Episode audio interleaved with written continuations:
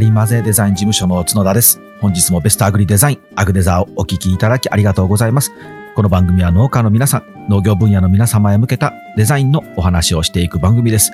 これからの農業には売るための知恵、農業にこそデザインが必要なのに、農業デザインを専門に扱っているデザイン事務所やデザイナーはまだまだ少ないです。そこで全国400人以上の農家さんの未来をデザインで作ってまいりましたハリーマゼデザイン事務所が皆様のお役に立てるデザインのことをお話ししていきたいなという番組です。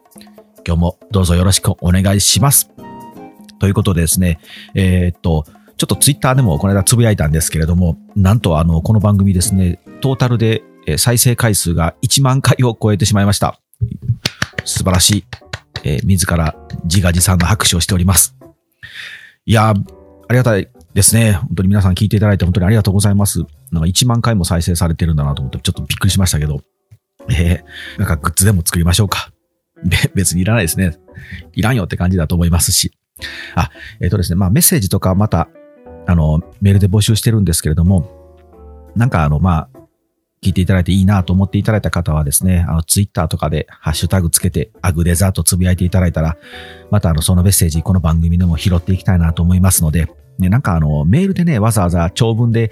あの、質問っていうの結構手間なんで、あの、ハッシュタグで軽く、あの、質問とかつぶやいていただいたら、あの、お答えしますので、またよろしくお願いします。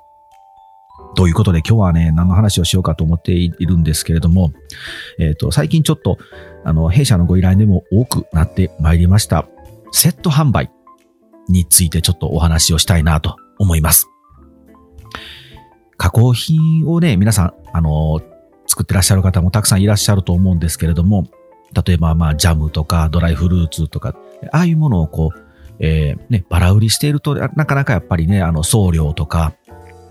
直販するときに送料とかかかりますので、ある程度こう、詰め合わせといいますか、セットにして販売するとか。で、加工品ではなくても、生のものですね。産直 EC とかが今ね、台頭しておりますので、えー、生を売るときにでもあの詰め合わせセット。あの、僕らもね、よくあの、お客様からいただくんですよ。あの、詰め合わせって野菜の詰め合わせの、あの、本当にあの、急に皆さん送っていただくのですごくびっくりするんですけど、あの、本当にありがたくてですね、みんなで争奪戦になって一瞬でなくなってしまうので、なかなか正直僕の手元には届かないんですけど、あの、スタッフの皆さんで、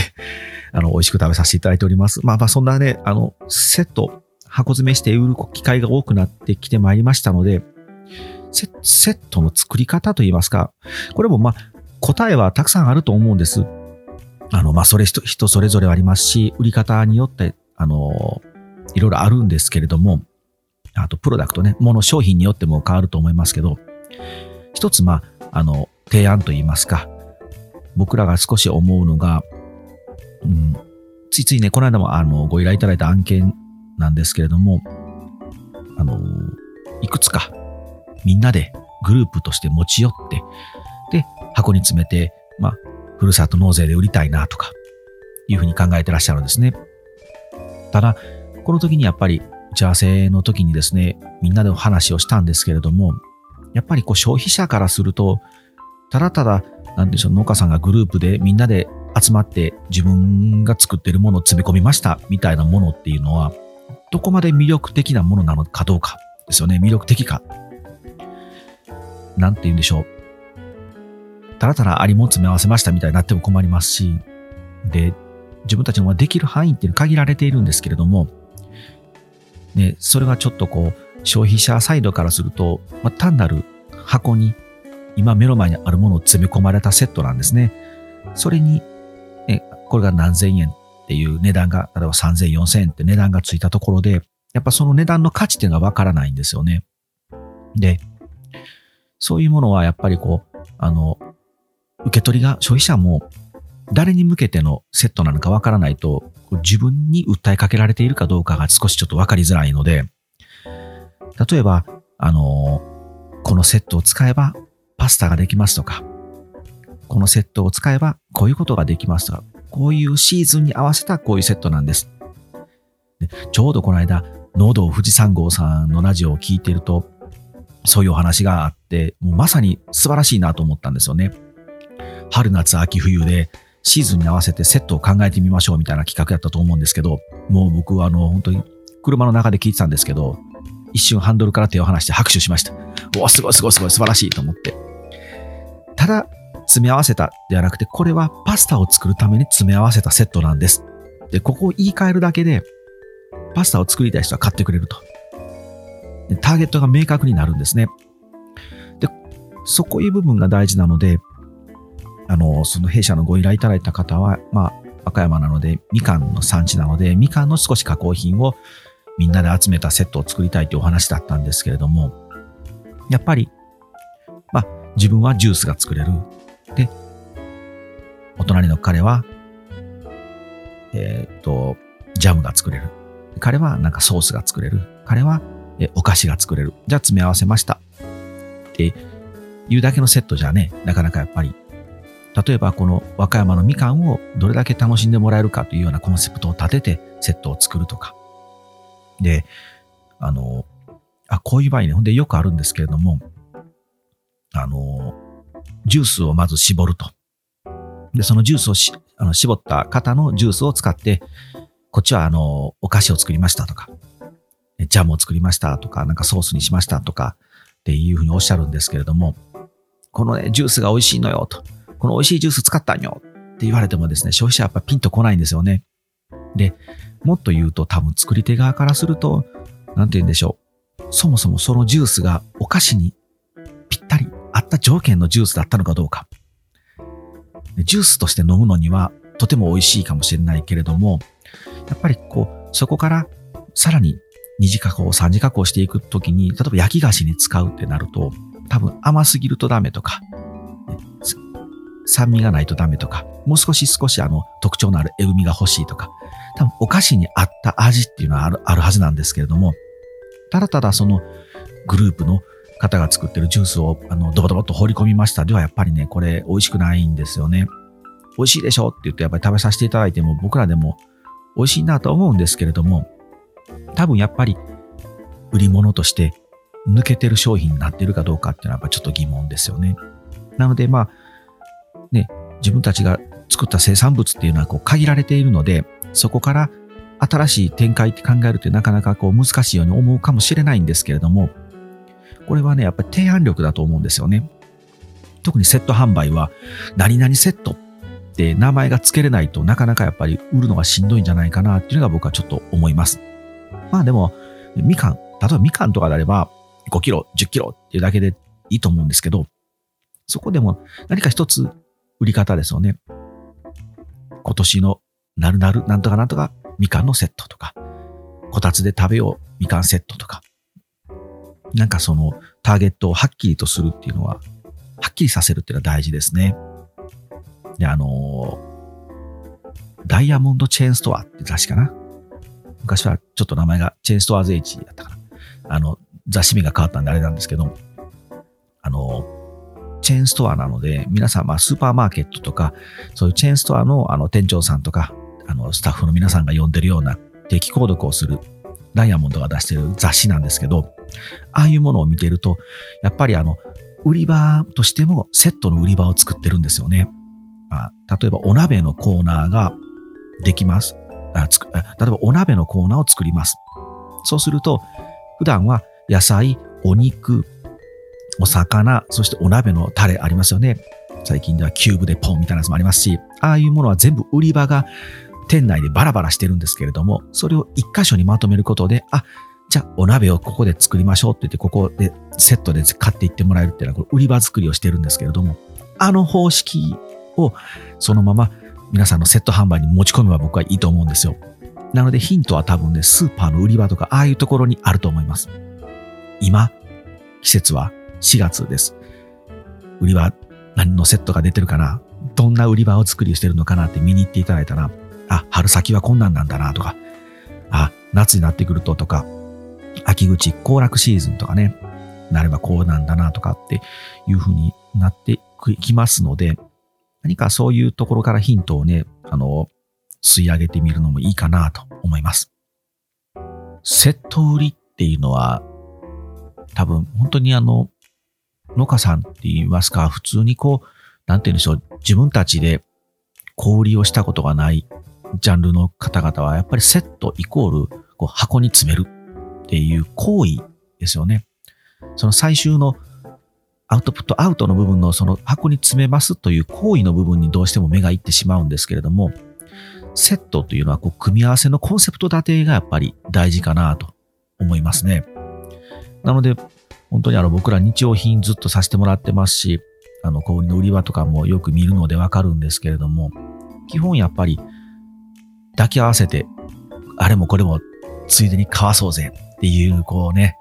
あの、言葉汚いですけれども、こちらの思惑があるんですね。これをこう組み立てていくのがセット売りなんですよね。なので、こう、箱でも売り場でも同じなんですけれども、そこにただただ並べるんではなくて、並べる理由を作るのが大事だと思いますね。で、あの、まあ、今日はまあセットの販売を、のセットの作り方というか考え方ですね、セットとは、アイデア、アイデアをやっぱりね、たくさん出した方がいいと思います。まずはその、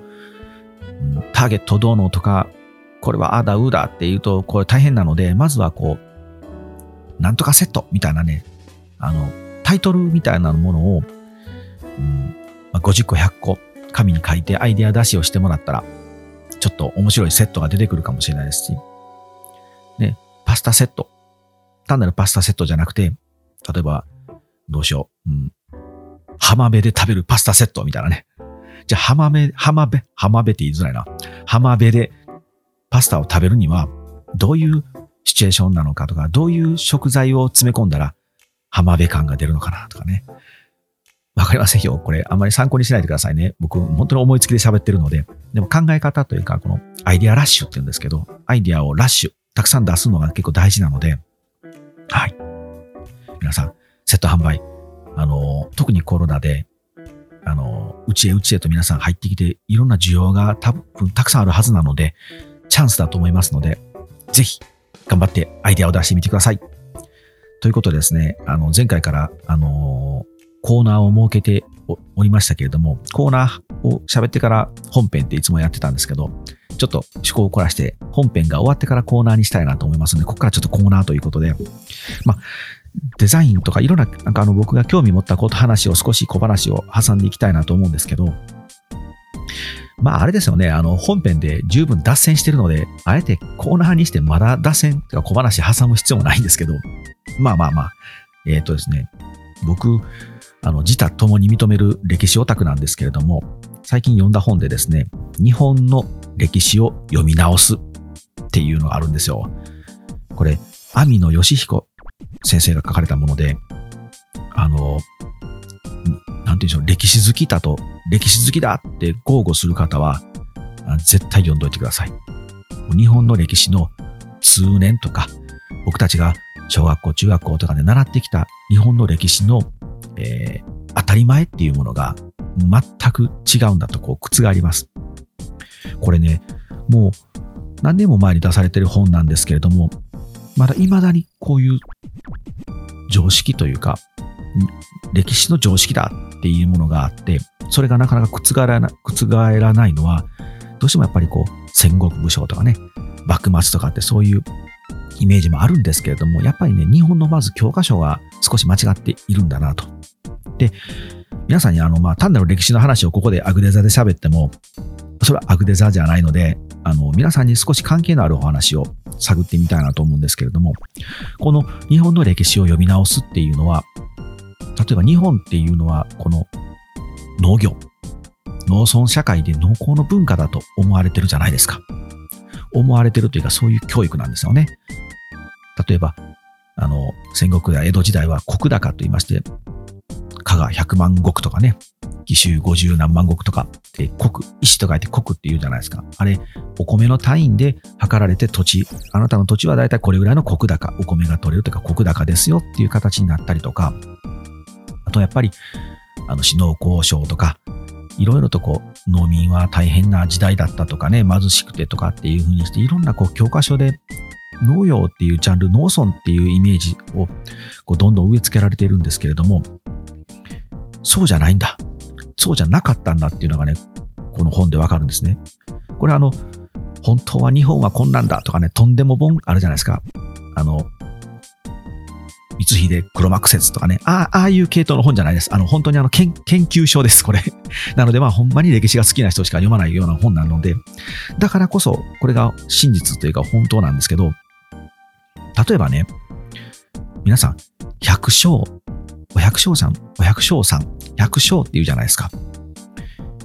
百姓って聞いて皆さん、どんな職業をイメージされますか ?3、2、1。このシンキングタイムを設けるほどでもないですけど、多分ね、百姓イコール皆さん、農民、農家さん、農業、農家だっていうのをイコールで思われると思うんですね。もうね、そもそもそれが間違いなんですよ。つまり、100個ある生、生命の生って書くんですよね。女編に生きる。100の生と書いて百姓なんです。つまり、いろいろな職業をトータルで百姓と呼んでるんですよ。本来はね。で、じゃあ農家さんとか農業に携わる人たちを何て呼んでるかっていうと、農業に人と書いて農人。農人っていうんですかね。農人っていうんですかね。と、実は書かれているんですね。これが、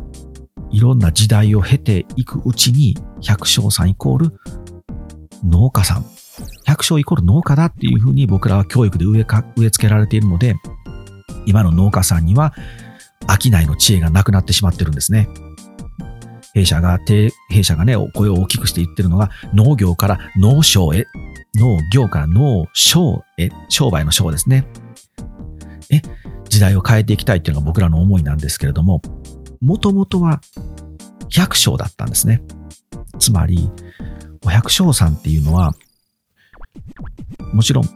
土をいじる農家さんもいます。で、海鮮問屋って言ってですね、船に荷物を積んで、いろんな消費地にぐるぐる回って売る。本当にだからもう商人ですよね。そういう人たちも実は百姓なんですね。で、漁業やってる人たちも百姓ですし、あともっと言うといろんな、えっ、ー、と工業、工芸とか、いろんなものを全部トータルで百姓と呼んでいたんですね。なので、そもそも昔、百姓の人たちは、そもそも売る力を持っていたんですね。それをどんどんどんどん時代を経ていくうちに売る力をそぎ落とされてしまい、たらたら君たちは作ってるだけでいいのよ、作ってるだけでいいのよっていう風な時代をになってしまったので、今皆さん、こう、農家の皆さんは作ることに専念されているんですけれども、そもそも皆さんは、には、売るという力があったというふうに思いたいんですよね、僕はね。でもちろんそれは、たった一人が作って売れというわけじゃなくて、コミュニティとしていろいろな商売をがあって百姓なんですね。農村って言って村単位でもあのすごくそういうたくさんの商売があるから皆さん